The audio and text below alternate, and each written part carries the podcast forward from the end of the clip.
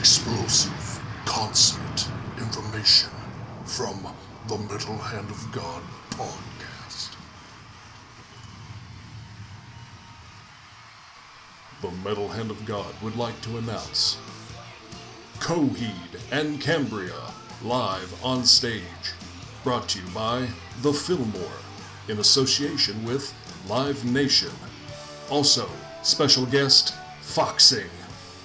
Live February 18th. Go to www.livenation.com for your tickets now. Coheed and Cambria. See great bands all summer long at the Fillmore, New Orleans' premier concert venue.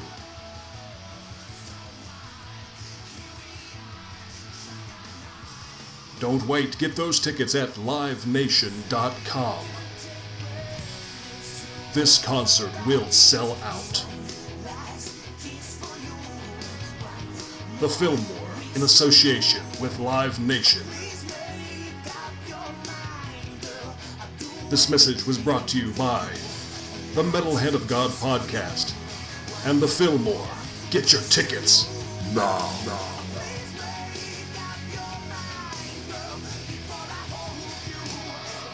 Go to for tickets. Give them nothing, but take from them everything.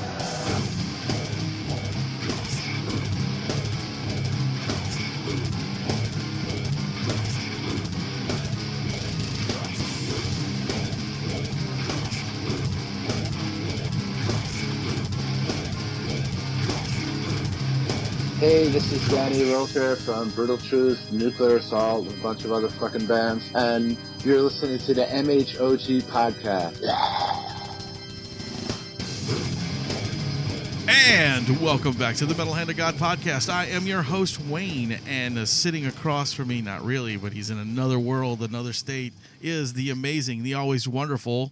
Rum guy. Yay! And today I'm going to butcher another man's name, and I even and I even practiced it before I got on here, but I know that I'm horrible at diction, and I'm going to do it anyway. Um, we have the amazing Jay Braggart on our show. Did I say it right? Hey, you got it right. Woo! I didn't All right. fuck up. Well, See? it would have been pretty hard to fuck up the first name. So. Well, yeah, Jay was pretty easy, you know. I mean, but you know, but Some sometimes he slurs. He's had multiple slurs. yeah, so. yeah, but you don't know me, man. You know, I could, I, I fuck up everything. I fuck my own name up half the time. right on. How's it going, guys? Good man. Look, we were about time we got you on here, dude. I know we were trying to get you before, and we had some, you know, scheduling problems. No problem. You know, no big deal. Uh, glad to have you on. Jay is a sideshow performer, and amongst other things, of course. But He's dude, a man of many things. that's dude for sure. you i like i we did a little just digging around at some of the stuff that you've done you held or you still hold 13 fucking world records Yeah, I got a few still. that's A couple of them to beat. I was thinking about going back into that this year and taking those back. that is Well- pretty fucking cool man how d- how did you come up with doing that? I mean, j- that's just that's just weird. Not everybody does that sort of stuff, but I mean, you you're a performer, so I'm assuming. I, I noticed some of them were like a, a, a nunchuck thing while balancing, uh, juggling. Um, I mean, is it just something that you've wanted to do, or is it just something you've uh, decided? Hey, you know what? I'm going to get in that damn book. Yeah, well, well, the you know I'm an entertainer, so it's always good for world records. You know, you can use it for promo material, that kind of stuff. But Sure. and I've always been obsessed and into like Guinness World Records and the records I hold are on Record Setters, which is a really cool format, a cool platform. Nice. But uh, yeah, the the one you're talking about, the nunchuck, it's the most back crosses with a nunchuck on a rollabola, which is kind of stupid. It's probably the like the most random thing that I've ever done, but I, it was there, so I was like, I can do more than that.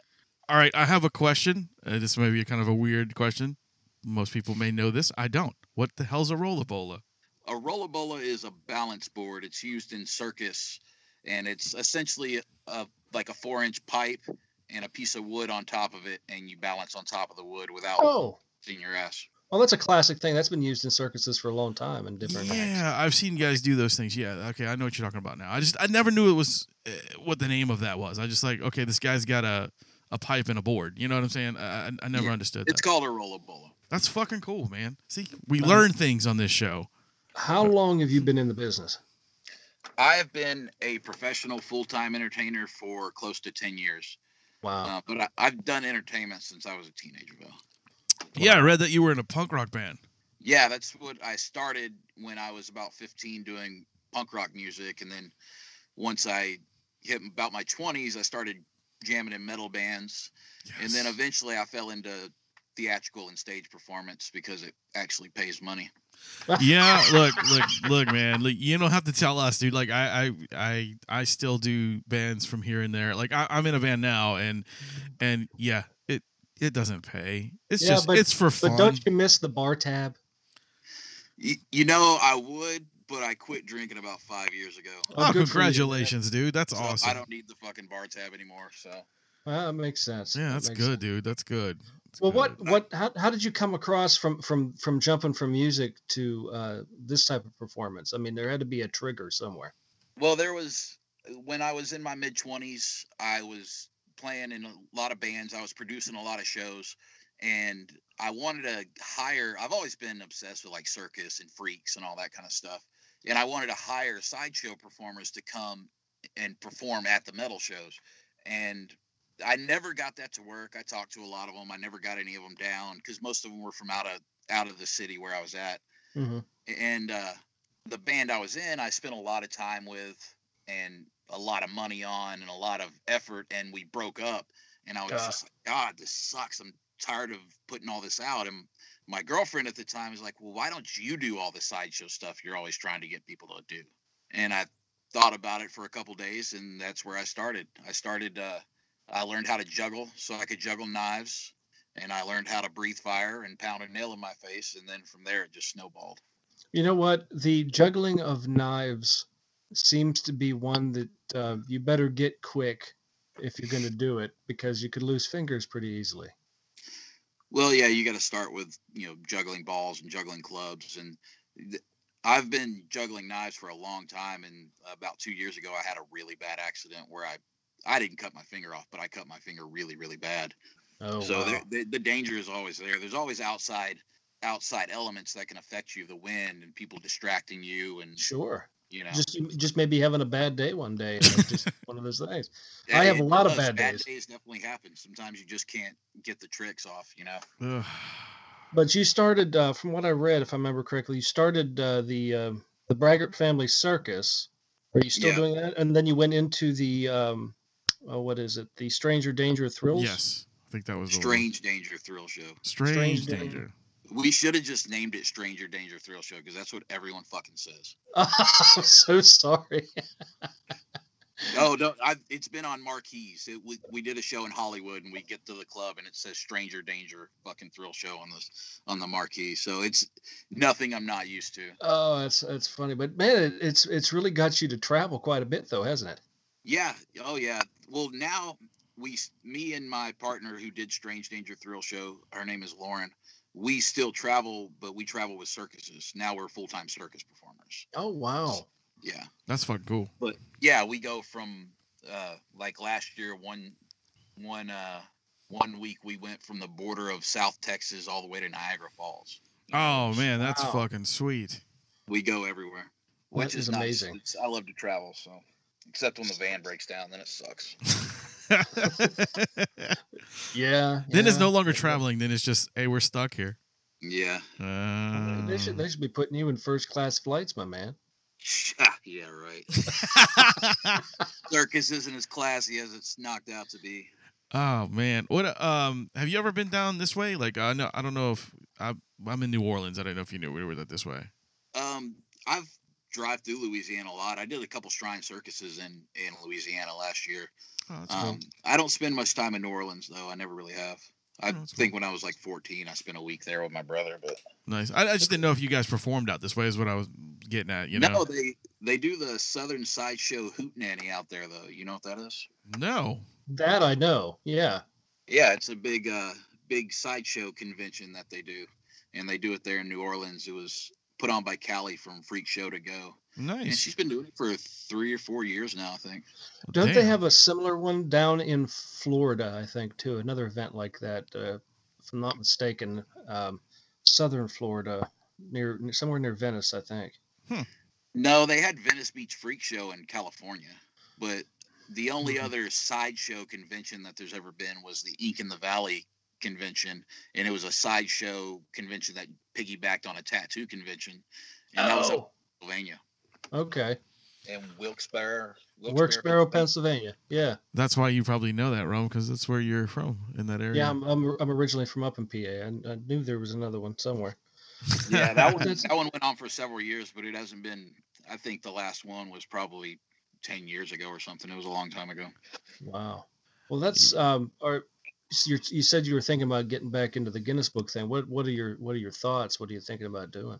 Well, I I do a lot of balancing stuff. Like one of the records I have is like balancing a sword on my face for like seven minutes, and I watched know, that bal- video. balancing for the whole seven minutes. I- That, that I- I did. I sat there and watched it. I'm like, this is fucking cool. I'm gonna stare at this dude doing this thing.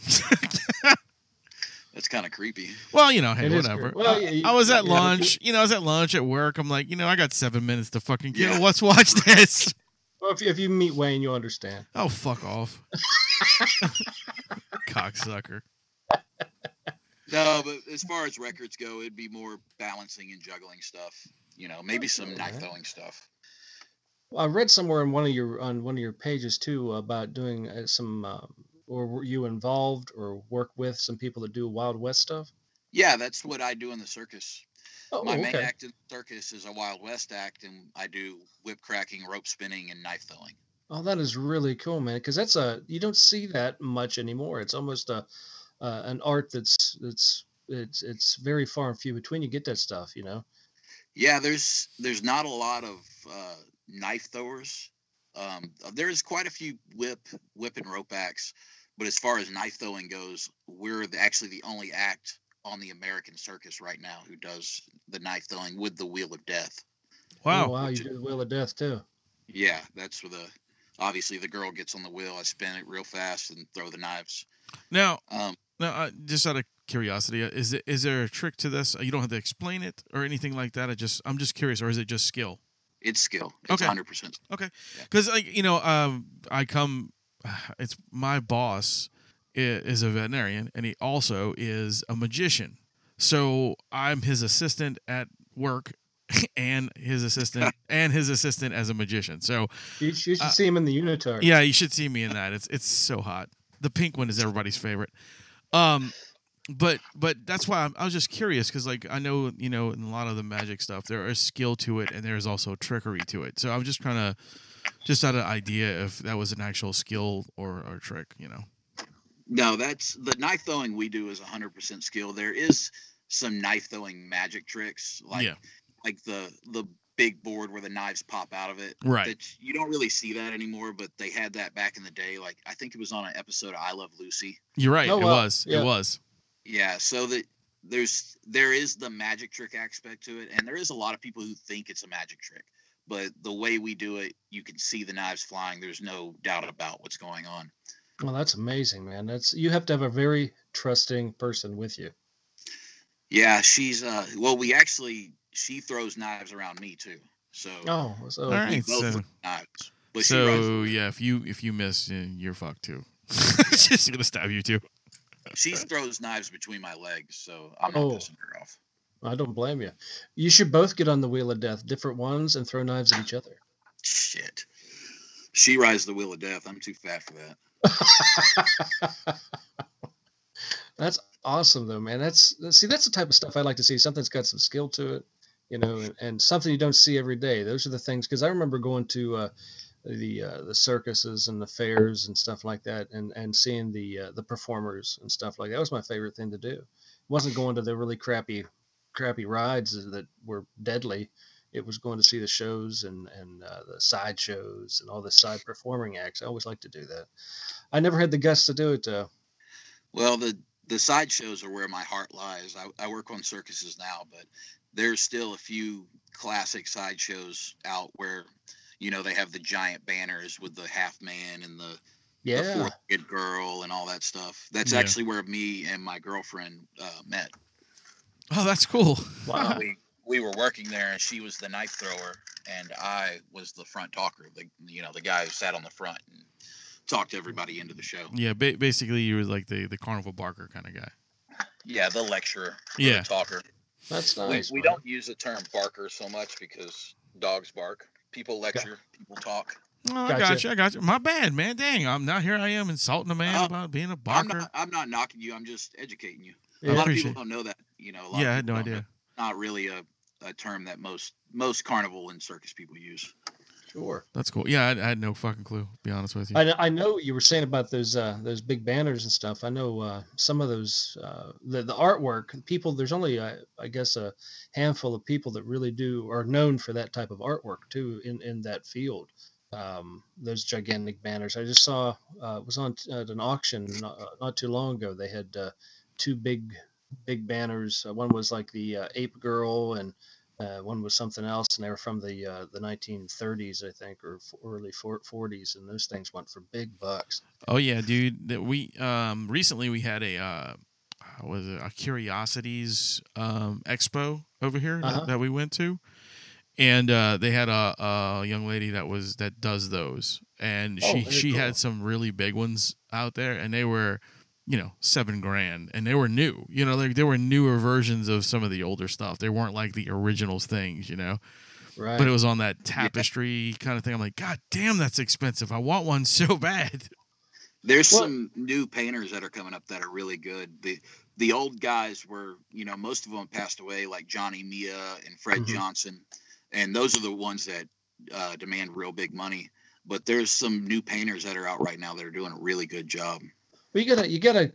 It, it's it's it's the entire story in one panel. You really got to capture what in the world, you know, you're trying to come across with it and grab the people's attention. Because when you're, you know, anybody, but especially when you're a young kid, like I was uh, going through, it was like that's how you picked where you were going. That's where you were spending your money. I'm going to spend my money on that because that just looks awesome.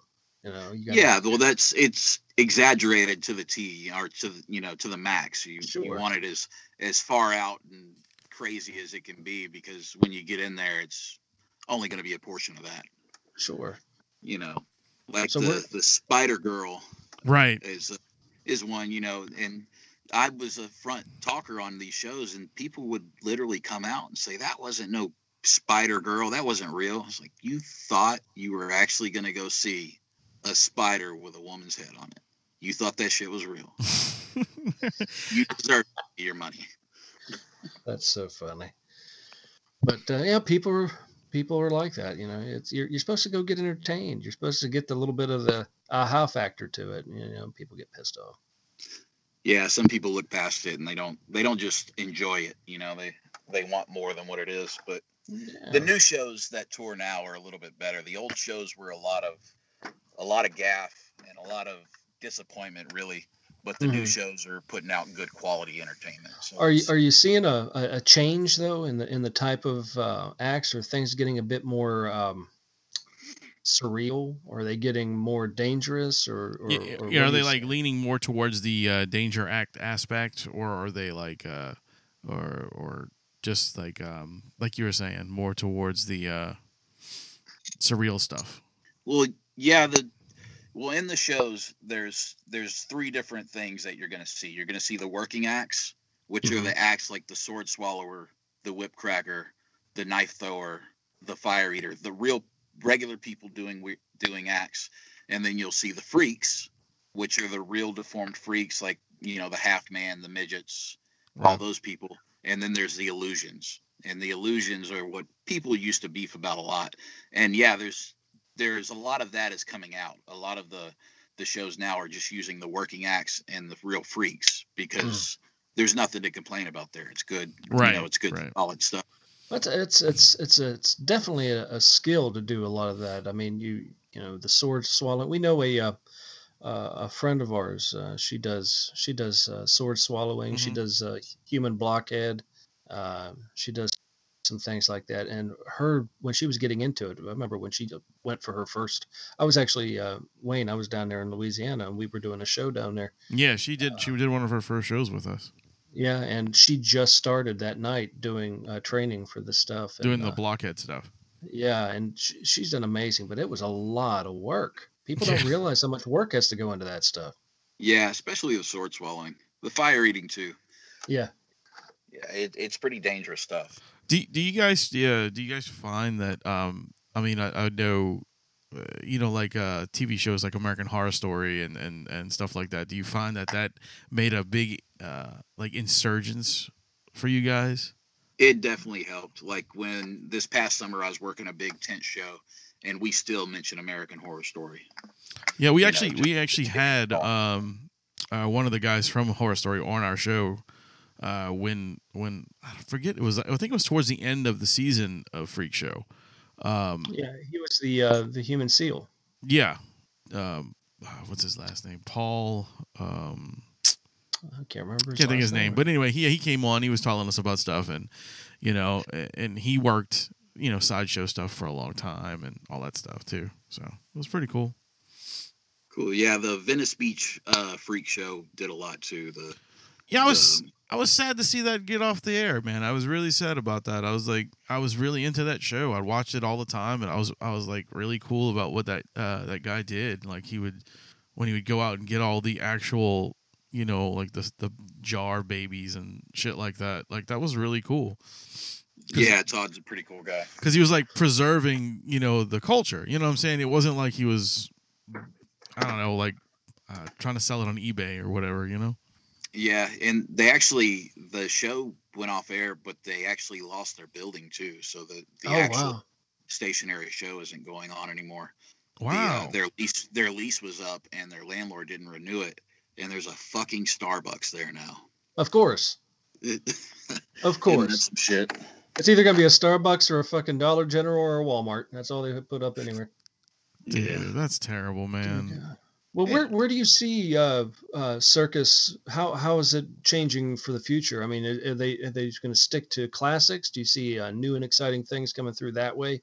I mean, do do the modern crowd, the younger crowd, want something bigger, something more exciting, or or what? I mean, Well, it's it's always circus is always getting the next best thing. I mean, that's what keeps circus alive. So it's always the the next best thing, you know. So there's always new things like, you know, the past, you know, 50 years there's been like Sure. the motorcycle globe of death and the big sky wheel, that kind of stuff.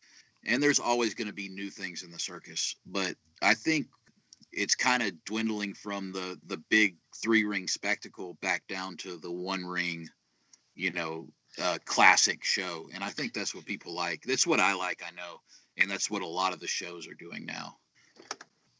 Well, it's, it's good to see that. I mean, I'm I'm glad to see and hear that uh, people are still going because I know when we had the circus come to town where I lived in uh, in Georgia, in Savannah, uh, it was it was always sold out. They would sell out every freaking time. Unfortunately, unfortunately, that's not the case here. It's it's it's really deplorable out here. It's terrible. Like you,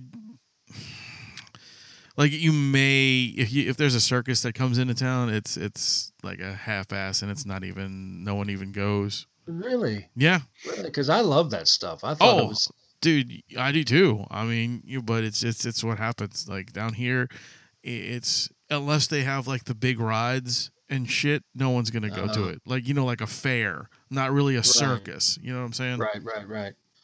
Well, I think the classics are, are the way to go. I mean, they circuses have been around for a very long time.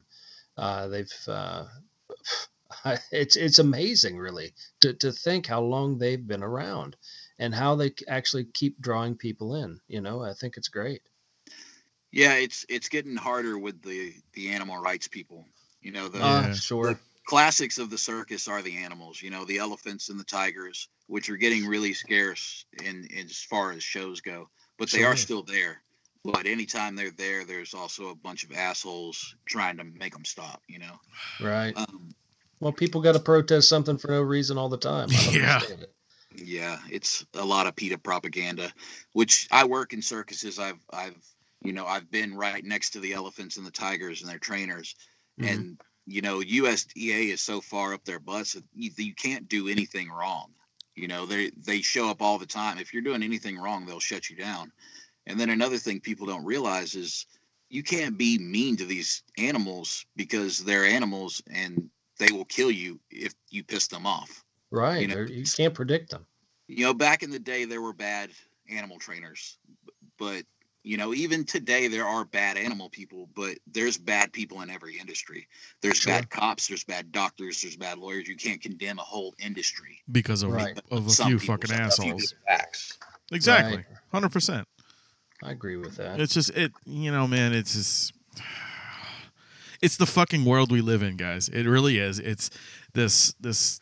I don't know, man. I just find it like a, a the world has gotten so soft on everything. And don't get me wrong, like I I, I work in the animal industry. I've been doing it for 25 years. Uh, I've, I'm a vet veterinary technician, you know, and and I've been doing saving animals for a long fucking time. But these, you know, these guys aren't doing anything wrong to these animals. You know, it's like, why are you guys picketing these poor people that are trying to earn a living? Try, you it's know, it's got to be I- tough at times. It's crazy. It has to be. Yeah, it's it's pretty much tough all the time as far as the animals are concerned because there's always always somebody trying to shut the show down, but we usually get through it. Well, that's good. Now, does you you work? Uh, are you on the road like constantly, or Yeah, the, we usually have the winter off. I've been off for the well, I say I've been off since November. Um, I've had a couple dates. I actually went and did a Shrine Circus date in Savannah, Georgia, Nice. okay, cool. in December, but those were just some one-off spot dates. But yeah, and here in two weeks we start the season, and then we'll be busy until November. That's Wow. awesome. Man, That's I, I really, man. you know, I really wish you there's something uh, like close to us, man, that I would be able to go see you guys. Is there anything down this area, like you know, uh, Louisiana, Mississippi, that kind of? Alabama. Yeah. There's in Alabama. There's Loomis Brothers Circus. They're touring there right now. That's uh, the show I worked on for a couple years, and that's a really, really good show. It's a really strong show. It's a really, really good looking show. Um, they tour Alabama, and that's pretty much the only circus that really, really does Alabama, other than some little shows that are, um, I mean, kind of half-assed. You know, there Right. are some little shows that just don't put the quality out, and those are those are usually bad for business. They do what we call burning the lot. You know, they'll come in and do a do a show that's you know lackluster, not everything that they advertise is in the show, and then people go away mad. You know, and then Sure, when the next then- good show comes into town, Nobody you know, buys. everyone's like, "Well, no, I don't want to go to that. I went last time and it sucked." Right, exactly. Yeah.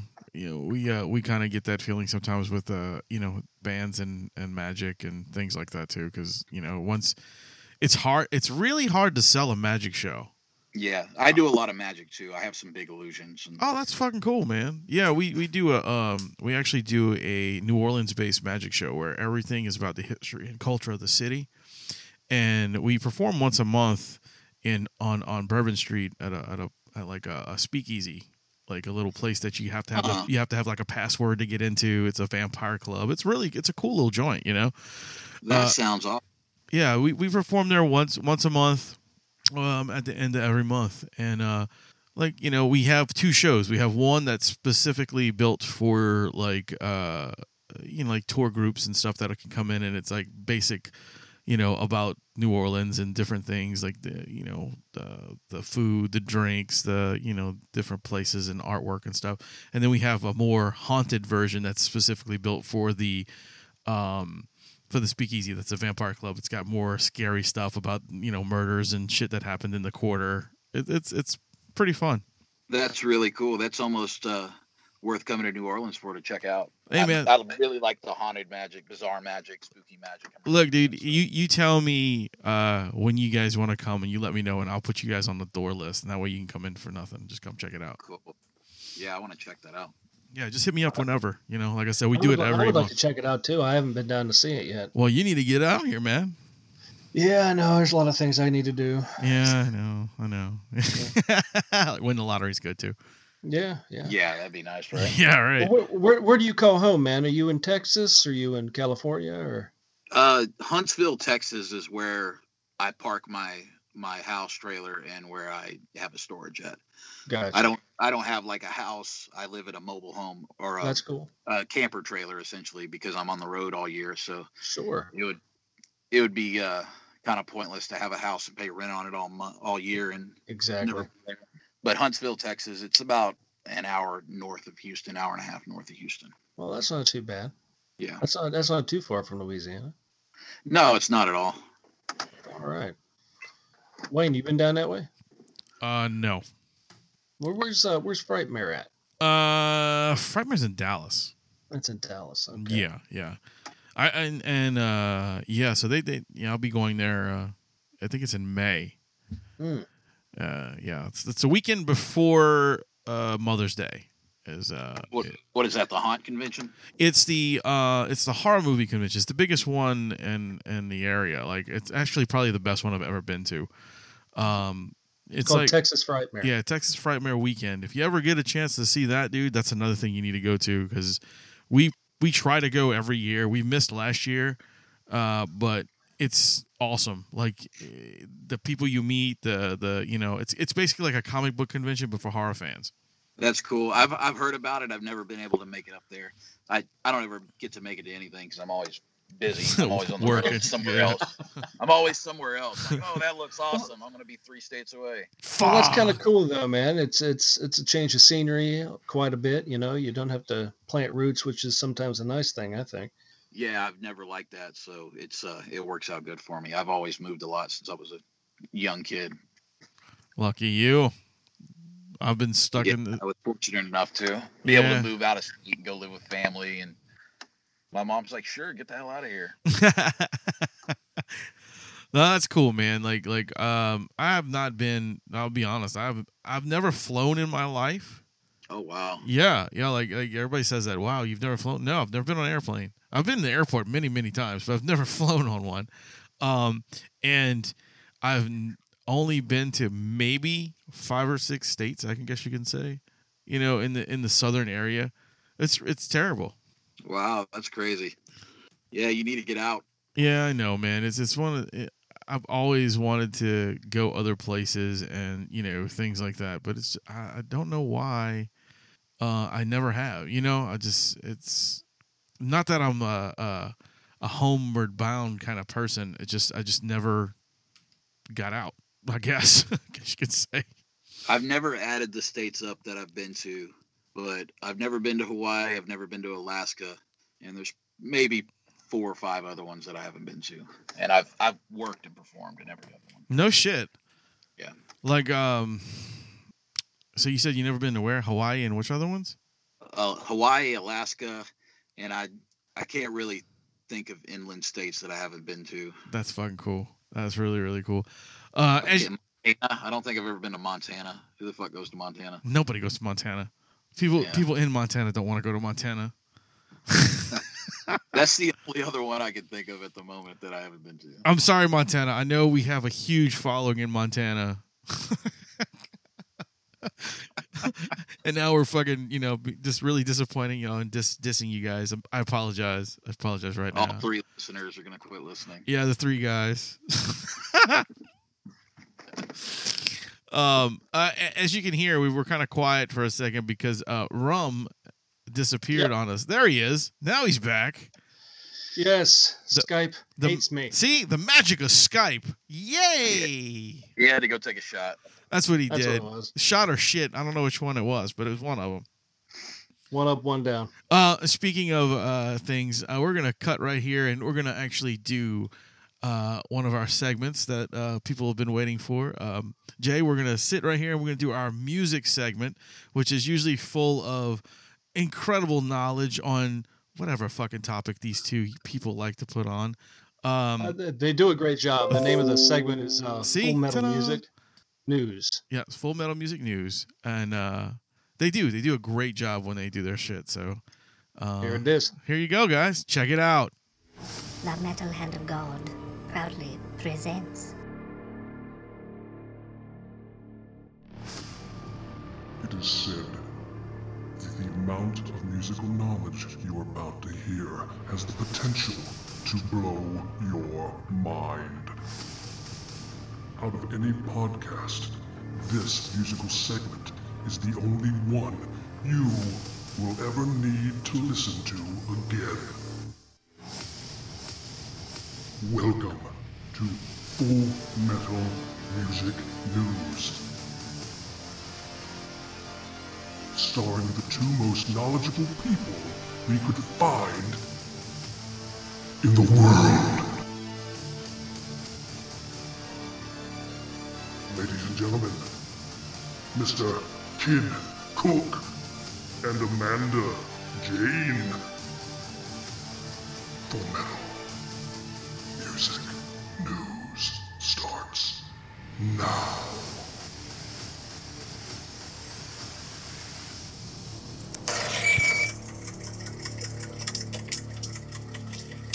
This is my best friend, Garth Algar. Hi. I think we'll go with a little Bohemian Rhapsody, gentlemen. Good call. And welcome back to another segment of Full Metal Music News. I am your host, Kid Cook, and always with me is the lovely and attractive. Amanda Jane. And we're gonna give you some not some music news with a punch to your throat today, but we're taking a different route today.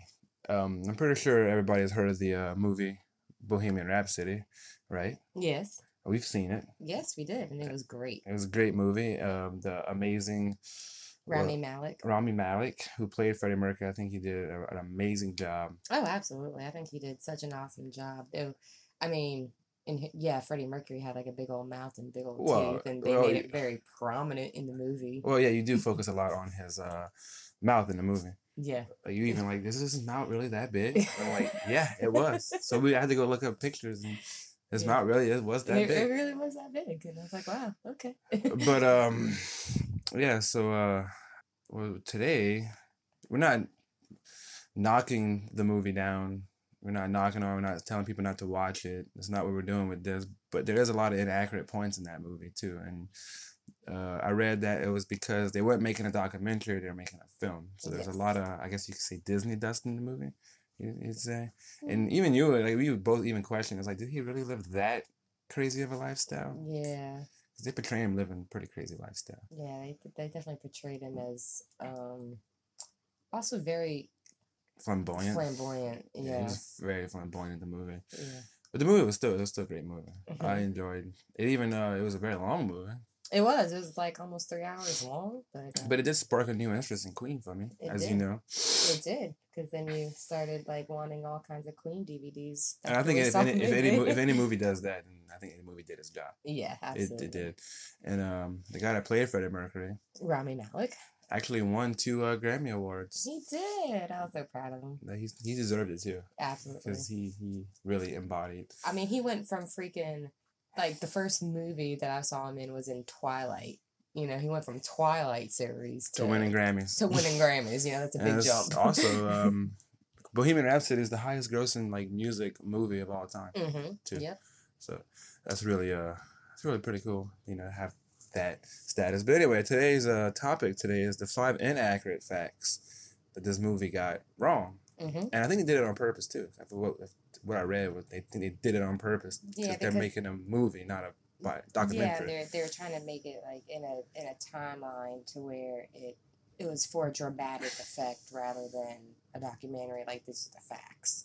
But it, it did have some heartwarming, like some heart, some sad moments in that movie. Like Yeah. they really portrayed him as being lonely. Like he had all kind of, he had all kind of people around him, but he still felt lonely. That's what I got from the film. But anyway, um, So number five, I'm gonna let Amanda. Uh, Amanda's gonna, uh, I guess you can call him out and we can d- Yeah. debate him and stuff.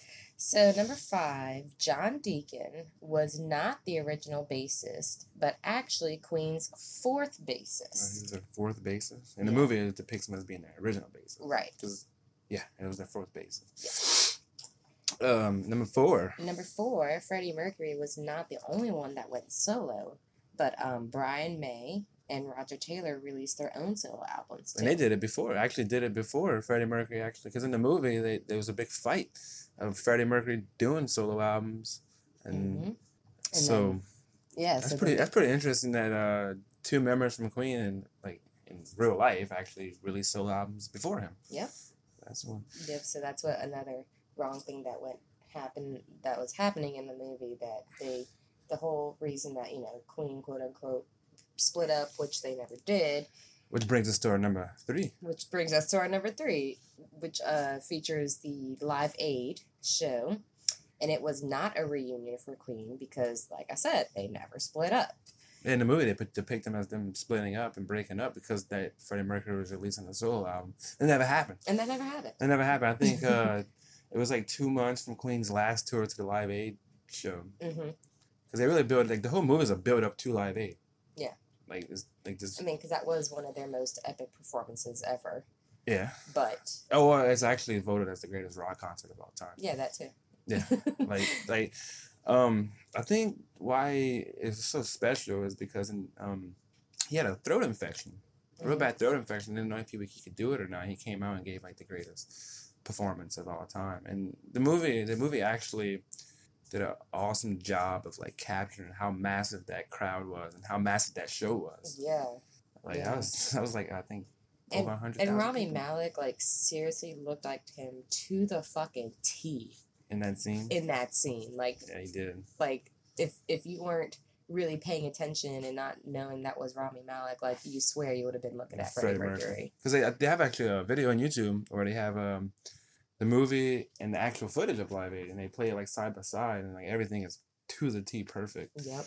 Um, So that was um number three, number three. Number two, Jim Hutton, which was you know um his lover. his quote unquote lover or his like you know little sidekick or whatever throughout the movie they portrayed him as a servant when he really wasn't he was just a hairdresser that freddie mercury met at a nightclub In the movie, they portray him as being a, that's how they met was in the movie he was um, a servant at Freddie Mercury's house, and that that really that's not true in real life. They met at a nightclub, and they actually um, I think in the movie they said that they actually was in a relationship from like the time that he found out he had AIDS to his death in 1991, which that's that's very very heartbreaking. His passing and his diagnosis because I think uh, at the time that AIDS was like nobody really understood HIV all that much whenever he first got diagnosed with it. And then um yeah and then everybody knows what happens with the aids and hiv because you know dallas buyers club that was another Yeah, one that happened in the 90s and stuff but I just feel like like the what I really liked about the movie, and before we get to number one, I want to throw this out there too. What I really liked about the movie is that they showed how they wrote some of their well-known songs. They they went into depth and showed how they wrote Bohemian Rhapsody and Mhm. really recorded it, and the trouble they had to go through to actually release it as a single.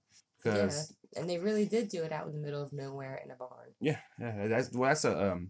I know talking about inaccurate, but an accurate fact is that they really did do it out in the middle of nowhere in a barn.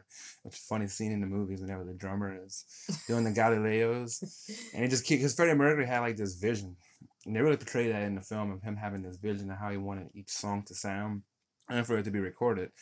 Well, in the movie, the drummer Roger Taylor keeps on doing. He did the Galileo, the Galileo, the high ones yeah and Freddie Mercury just keep on doing it, keep on doing it, keep on doing it, and then he's what what what and he, he was like how many galileos do you want it's very very funny part. I, I can't never I can't hear that. Uh, I like, every time I hear that song now, I just think of that one right scene in that movie. How many Galileos do you need? I, I I like the relationship that they portray between Roger Taylor and Freddie Mercury. I like the one scene whenever Freddie Mercury first don't started donning the mustache. And uh, I think he was hanging a picture on the wall, and he turns around and to the uh, Roger, and he's like, "What do you think of it?" And Roger's like, "Very gay." he's like, "No, the picture." That was very. That was That was funny. yeah. So now our number one. Uh, we were talking about Live Aid before.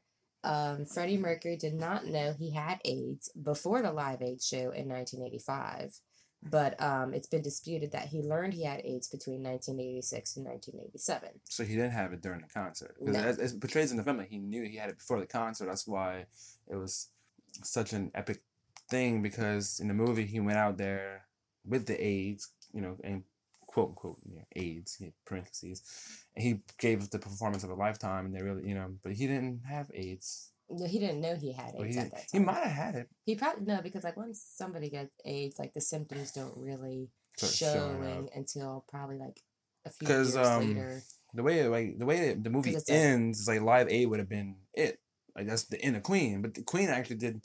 Uh, uh, after the Live Aid show, they actually did the Magic tour, which is a very successful tour. So whenever he came out with the ye- yellow jacket, oh, yeah, and, the the- yellow you know, and they were playing in uh, Wembley Stadium to like hundred thousand people.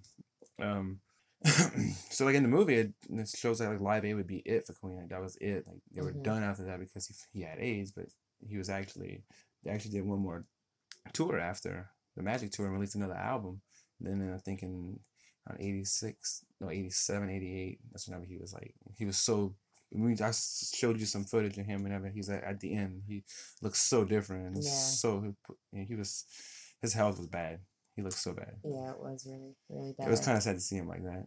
So, uh, so after the passing of Freddie Freddie Mercury, I guess Queen never really did anything until now. well, what they, at first they did put with Paul Rodgers. It was Queen plus Paul Rodgers from Bad Company, and then now they're doing with Oh. Adam Lambert, which are coming to New Orleans. Don't. And uh, it's around my birthday, August twentieth, Smoothie King Center. They'll be in New Orleans. And uh, I don't know how I feel about Adam Lambert. I guess if anybody could do it, it's him. Yeah, like I said, he has definitely the vocal abilities. And he's flamboyant like Freddie Mercury. was. Flambo- flamboyant as fuck. He Yeah. really is. He's so like, hey. Yeah, he's, he's well. That's the thing though. I don't really, didn't really portray Freddie as being like that though. No, not really. I mean, he kind of was like in the beginning when he was hooking up with, um, Dudes and women. Yeah, like Yeah, that's probably why how he got AIDS. Yeah. no, I, I mean, I thought he was very flamboyant, like in the beginning of the movie. and towards he- the end, he kind of like end, slacked like- off of it. Yeah, because towards the beginning of the movie, he was like he was like flipping his hair and he was shopping at women's clothing, and that's how he met his wife, and you know, and and she was very like. I mean, she she probably knew that he was gay or at least bisexual yeah. this entire the entire time they were had to. married. She She, had to had know. to. She She had to know. know. But I, I but I always kind of like he did like they did portray him as very flamboyant in the beginning. But um, yeah, like, like this whole thing was not to knock the movie in any way, shape, or form. We actually encourage everybody to check the movie out. If you're a Queen, even if you're not a Queen fan, I think you should still, you know, give their legacy the time of day. Absolutely, You absolutely. know, well, especially Freddie Mercury's legacy. Yeah, it's it's definitely worth it, and uh, Just be prepared not to do anything for about three hours. for about three hours. it's, a, it's a very long movie. It don't show from whenever uh, he was born. It shows from whenever he was a teenager, right before he got into Queen. yeah. So um, and I think uh, the number one song in America. I don't mean to change the topic so fast, but the number one song in America, I think, is still "Thank You Next" by Ariana Grande, which we need to change that. We do need to change that. we do need to change that. I have not yet America, heard. let's change that shit. I have not heard the song yet. I still haven't. heard I have no interest in hearing the song. but be it needs with to, Bohemian Rhapsody need to go back up to number Well, that's the thing. Though. I think Bohemian Rhapsody is like one of the like the only song in history to be like on the charts three times in its whole like it, it- and it was number one. It was in the charts when it first came out, and then when Wayne's World came out, which was our little snippet at the beginning of this segment. Yep. and then now that this movie came out, there's a whole new like resurgence of Queen. You know, Queen's probably bigger now than they were in. You know, just as big now they were in the '80s Yeah. because of the movie. Good for movie. Yeah. And um, so yeah, but uh, yeah, Ariana Grande, "Thank You Next" is still number one in America, number one song in America. And then the next, on our next segment, we're gonna have we have a show to review because in a We week, do. in a week, we'll be seeing Sevendust. I'm so excited. This is Amanda's favorite band. Well, that's about all the time we have for this segment. I hope you have all enjoyed it. And um, oh wait, I'm, I'm messing. Up. Oh no, I didn't, mess it up. We good. We good. we good. Baby don't know how to work I don't know. How. I don't know how to work the recording. and it's not a phone; it's a microphone. Whatever. But um, anyway, I have been your host, Kid Cook, and always with me is the lovely and attractive. Amanda Jane. And we're gonna kick it back over to the guys in the Metal Hand of God podcast. Peace. Oh my god, that just blew your mind. Join us next time for another episode of Full Metal Music News with Kid Cook and the amazing Amanda Jane. Later, kids. MHOG. Keep it metal. All right, so that was our full metal music news, and uh, I find it very riveting. It was good, man. Uh, yeah, I, thought so dig too. it. thought so too. You know, I mean, there's only, I mean, there's only so much time to talk about Queen. There's because there's so much to talk about. It's nonstop. Right. Right. Are you are you a big Queen fan, Jay? I've always liked Queen. I've never had an album, but I've really never heard a Queen song I didn't like. I agree. Yeah, they're, they're pretty good. What uh, since you were in punk bands back in the day, what were you what were you into? Uh, pretty much everything. I like I liked hardcore punk, but of course like Rancid, Op Ivy, Nice. um, all the traditional uh, face to face and Yeah. Lagwagon were a couple of my my mo- more modern ones. That I Your, your guilty For a pleasures. name. No, you for a name. The first two records were fantastic. After that, they were poo. Yeah, I don't think I ever listened to them after the first two records. Yeah, you're not missing a goddamn thing. Uh, No, face to face is still uh, still doing all kinds of stuff. Yeah, yeah. They, they Really actually came here on tour recently. I was like, you guys are That's still around. That's fucking great. Uh, I'm actually uh, the band I'm in now is, is a hardcore band, like along the lines of like uh, "Sick of It All" and uh, you know the agnostic front kind of hardcore stuff. Right on. I love that shit. Yeah, dude, that's like that's what we're pushing right now. Uh, actually, I was young. It was nice to we we were a hardcore punk band, but we were hardcore enough that we could get in the metal shows right. and Yeah. we the punk shows, so we could, you know, we we had twice as many opportunities to. and that's what we're doing and that's exactly how we are because like i used to be in a real just a straight up thrash metal band and uh, we were we, we were together for almost 13 years and and we split and uh, me and one of the guitar players decided we are going to start a new band and we came up with this and it's been doing pretty well you know we've been doing pretty good we're recording a record right now and uh unfortunately i've been having uh, throat issues and i'm the singer so i haven't been in there to do anything with it but uh hopefully that'll be rectified soon Sure.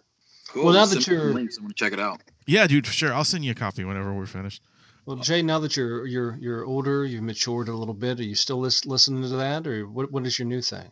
Uh, I listen to a lot of stuff. Um, one of my favorite bands is Ghoultown. If if you've ever heard them, they're like a punk rock western type. Oh, of wow. It's kind of weird. It's very weird. They have a they have a trumpet and it's it's like spaghetti western sounding punk rock. It's dude Oh, weird. that's fucking Yeah. awesome They're from Austin. They're called Ghoultown. You should check them out. dude you, Definitely. you uh, would really dig our friend's band uh look up tomb of nick cage like nick cage the uh actor Yeah. the tomb of nick cage look up those guys i think you'd love them they're kind of like that uh horror punk you know the real theatrical really good shit man you dig them Yeah, I love anything theatrical. That's one of the things that pushed me from music to doing stage shows, theatrical shows was, you know, the last couple of years of playing in bands, I was always like I wanted to paint my face and wear stilts and build these big props and, you know, Yeah. get projectors. I always wanted to, you know, I was thinking more about the what it looked like than what it sounded like, which it sounded good. I mean, we played a lot of shows, but you know, But it's you- hard to but you keep wanted to five top it on the same page. yeah you wanted to top things you wanted to go further you wanted to do more i always understand that Well, how much did it take for you? How long did it take for you to practice, especially knife throwing? I mean, that is a that is a tough tough thing to master. Well, knife throwing, I actually started knife throwing when I was really young, when I was a kid. You know, I'm from I'm from South Texas, so it's just something we did. You know, we we threw knives, and but when I was, uh, I guess, 26, I started. I built a knife board and bought some throwing knives, and I started practicing. It probably took me about a year and a half before I was comfortable throwing a knife next to somebody wow and now I fling them so fast. You know, I fling eight knives in you know two seconds, three seconds. holy shit Yeah, That's but awesome. I'm pretty I'm pretty comfortable with it now. But it took me probably a year and a half before I'd even throw next to somebody. I, I just I gotta don't say that. blame I just gotta say it again. Holy shit! That's but I'm also fucking I'm also somewhat of a perfectionist. You know, I won't put anything out unless it's gonna look awesome. You know, I, I'm not gonna put anything on the stage that's gonna look half-assed that might mess up. You know, I was like that was the same way with music. You know, this this song was rehearsed and rehearsed and rehearsed. And, you know, if we weren't 100 percent on it, we're not playing it in the show. Sure. But I'm the same way with the acts, and you know, there's a lot of entertainers who aren't that way. You know, they they don't have a problem putting something half-assed out, and then they do what we, you know, like the circuses, they burn the spot. When I used to play clubs a lot doing the sideshow stuff, you know, I'd contact the club and be like, "Hey, I got this sideshow," and they're like, "No, we had that in here. It wasn't good. We don't want it." You know, because somebody came in with a half-ass show. Yeah, and fucked it all up. You know, they didn't have costumes, they didn't have good lines, and they, you know, the club owners were like, "Well, we're not doing this again because this sucks." You know, they they lump it all together. Yeah, I deal with that a lot because I, I do a lot of booking down here, and and I always want to pull in like something different, like a sideshow or something like that. When I when I pitch it to clubs or or people, you know, they're like, I don't know about that. You know, you know, I'm like, all right, man. So I don't have to tell the the people who contacted me, look, we can't do it. Sorry. You know, I feel I feel shitty, but like it's I can't. It's not my business. You know, it's not my building, so I can't really Yeah. do anything about it. Hmm. No, that sucks, man. Well, Well, we I'm sure you get the same thing with magic. You know, it's like, you know, a lot of some you say magician, and that people, you know, see the the cheesy guy that pulling a rabbit out of a top hat, Right. Pulling a quarter out of a kid's ear, and that's nothing like what it is Exactly. now. you know? Exactly, exactly. And then like we have some really, really intense shit, you know, and and Well, you, you don't do look at the. I've got your nose, I do that. Yes, I do that. uh, and the uh, oh look what my thumb can do. yeah, I do that one too. I do that yeah, one too. Nice. I'm I'm like the opening act. He, he The can bend the pencil. yeah, yeah, Yeah. Classics of magic. Here we go. Look, watch. See this pencil? You see it's sturdy. Now watch. Ooh, it's jelly. It's jelly. of course, man. You got to do those kind of things. I've always Uh. said this. Like I, I always told my my boss, I was like, look, man, you got to teach me some some some basic magic sh- kids tricks, okay? And I said, I want to set up my own show, but I want to be an it's for adults, but it's kid magic, and I want to be the asshole magician. Like I want to be a complete jerk off, bring out these stupid fucking kids tricks, like these these rabbits that turn around, you know, and they turn different colors and shit, and then like people are looking at me like, I'm like, what? Fuck you, you you know that you paid for this, you know? You fucking do it. yeah, you you, you think you be do the better? Nasty, amazing Johnathan is what you want to be. Right, kind of, but like I can turn them like around and like they'll they'll be like rabbits here, here, and then you turn around, it's a dick or something, you know, something to fuck with people, you know. Wow. But do it with but kids tricks, and and Yeah. and uh, my boss was like, man, you know, you could really probably make a lot of money doing that. I said, yeah, especially with like you know bachelorette parties or bachelor parties or some fucking stupid shit like that. That's funny, man. It'd be a niche kind of thing, but you know, Yeah, I think it's bookable though. right? That's what I'm saying. You- Isn't that sad? the most the most annoying and asshole magician of all time. you walk Oh, in like sweet. fuck you, you know. Hey, how's it going? You know, you just stand up on the corner. You gonna do a magic trick? Yeah, I did. Whatever. It'll be fucking great, dude. Well, I wanted to ask you, what is? Um, let's go with, with this past uh, season. Uh, your this past season that you were performing. Uh, what was? Would you say your your uh, your biggest turnout? Your best show? Did you have a best show that you can say, hey, that was probably my best one all year, or no? Oh, I don't know. That's I. Some of the dates we do are shrine circus dates for, um, you know, some in Nebraska and Louisiana, and some of those dates are, you know, like a stadium full of people. Wow. Okay. It's and those those are definitely the biggest shows I've ever done. wow. At the shrine Neat. circus dates in the past couple of years, actually. That's a, that's an amazing. Uh, uh, and I'm- I've seen some of the shrine circuses. I've probably actually seen you perform, especially if especially if you were in Savannah, because I, I used to go to the one in Savannah all the time. Was Um, it the shrine circus? yeah. Yeah, that's I just did that in December. I'm going back to Augusta uh, next month. Augusta's nice. I like Augusta. But uh, Or- yeah, no, that's in April. oh April. Okay. But uh, yeah, the uh, I, I was just curious because uh, you know doing performances and stuff like that. I'm uh, have okay. Here's here's one. Uh, what what is have you had a bad show?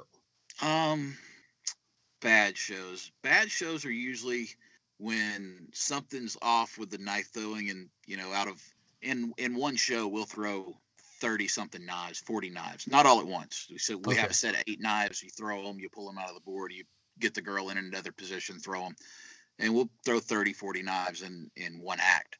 And a bad show is dropping four of those knives. Out of all those knives, dropping four. Oh wow, And- yeah. Yeah, so most shows every knife sticks, but when when you drop four knives out of it in one act, it looks really bad, and that's what I consider a bad show. It usually doesn't get any worse than that, unless the the knife throwing boards sometimes will get so worn out. Right. I was going to ask you about that. Does it? Does it? It's got to chew that board up after a while. Oh yeah, and I have to replace them about four times a year. I, Wow. Build a new straight board, and this past October we we were working at the world's longest haunted house in Albuquerque, New Mexico, and I didn't build a new board yet, and I chewed a hole through the board in one spot where I always hit, and one show the knife just went Jesus. it went straight through the board. There's there was nobody behind it. My museum was behind it, so it you know it went straight to that. But that was pretty embarrassing. I don't like shit like that to happen on stage. No, no doubt. No. Well, That's kind of it's it's kind of like you know when uh, you're a singer and you, you you fall off the stage, not on purpose. Oh, purpose. This past year, actually, I, I think of the worst thing that happened to me this past year. The uh, the rollabola we were talking about earlier. Oh, yeah, yeah. hmm Well, yeah, I was had my show, the Strange Danger Thrill Show, at the New Mexico State Fair this in September last year. And one of the acts in the show is I get on the roller rollabola and I juggle these skill saw blades with handles. So it's like a skill saw blade with a hammer handle on it. Nice. Okay. Okay. Wow. If you, if you can imagine, if you could picture that. Yeah. it. Well, I did, I get on the board by jumping up and landing on the board, you know, and then I'll do a little applause cue, get an applause, and then the the the blades come out, and I juggle the blades while I'm on it. Well, it was the last show of the fair. We've been doing the fair for 12 days, and we're doing four shows a day. And this was the very last day, the very last show. I went to jump on that rollabola board, and the board just flew right out from underneath me. I completely Oh. went sideways and landed straight on the concrete. You know, I, I went sideways four foot in the air and just straight down. And uh, that was pretty pretty fucking embarrassing. That's probably the worst thing that happened to me all year last year. And uh, I just got up, you know, I told the audience like, well, now you know it's real. Well, no doubt. No doubt, man. That's some So- scary shit. I had to I hurt, got man. back on it and finished the act, but uh, but that was pretty bad. So skill saw blades on hammer handles. Yeah, Little I, I'm, I'm- lollipops of death. that's pretty yeah, awesome. exactly. Wow. Oh man. Jeez, oh man, that is amazing. So uh, I'm just trying to picture it. I'm like, that's Right, that's I, I'm, I'm, to me, I'd be like shitting myself because okay, I'm not just embarrassed, but I'm about to cut my fingers off. This sucks. Yeah, lucky I didn't have the blades in my hand.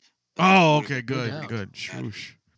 Well, you gotta you gotta keep up on uh, on on your health too, doing that because you work so much in the year. You it's it's got to be tough to try to keep. I mean, you- I I remember doing touring and stuff with bands and stuff and and, and that sort of thing. But you couldn't, uh, you know, your career and stuff. You just can't afford to take time off a lot of times either. You got to keep going. Got to keep going. You can't afford to get sick.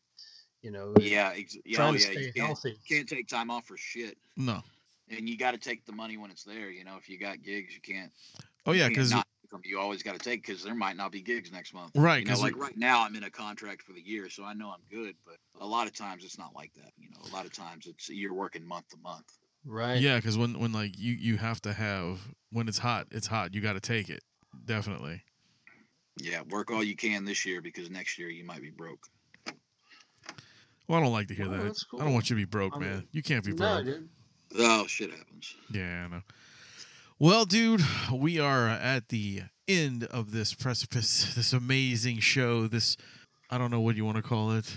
I just It called was, it. a, it was a real- it was a I good show. I said the That's amazing show, it. right? That was good. That was Yeah. good. The amazing show. All right, that was good. Um, man, look, we appreciate you taking the time out and come and pop on here, dude, and uh, just give us a little bit of information of your life, man. It's pretty fucking awesome. Thanks for having me, guys. It was fun talking to you. If course, you get a if you get a chance, uh, email um, whenever you get around the if you if you want to, you can email us some of your show dates and stuff that you'll have coming up, and Yeah, we'll be we glad cool. to put them out on the website. yeah, and put on our website and and everything, dude. And you And know, where, Wayne, you're in NOLA. Where are you at? I'm in uh, Wil- uh, up near Wilmington, North Carolina. Okay.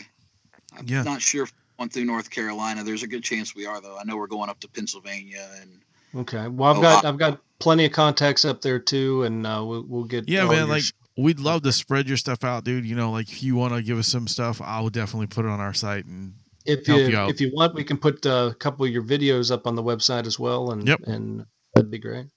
All right, yeah, I'll send you a couple videos to put up Awesome. That'd be so people cool. can see what see what we're talking about with the rollabola and Yeah, yeah, that'd be really really cool, dude. That'd be really cool. Well, awesome. But good, man. Thank you for joining us. Like I said before, and we really do appreciate it. And if anybody out there wants to uh, see any of your stuff, uh, we'll have the links on our show. But if you want to give out like some kind of uh, web address or anything like that, you can go right ahead now if you want. uh, just go to the Facebook page, Strange Danger Thrill Show. There you go. Go check them out. It's, it's fucking great to have you on here, man. Um, anyway, I was your host, Wayne. I'm the rum guy. And, And rem- I'm Jay Braggart. and remember, ladies and gentlemen, boys and girls, to keep it, keep it, keep it, keep it. Oh, yeah,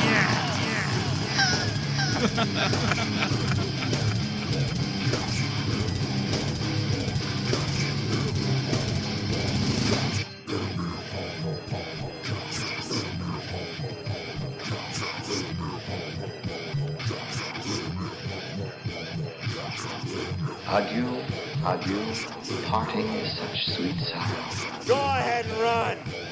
Run home and cry to mama. Get the fuck out. Okay then.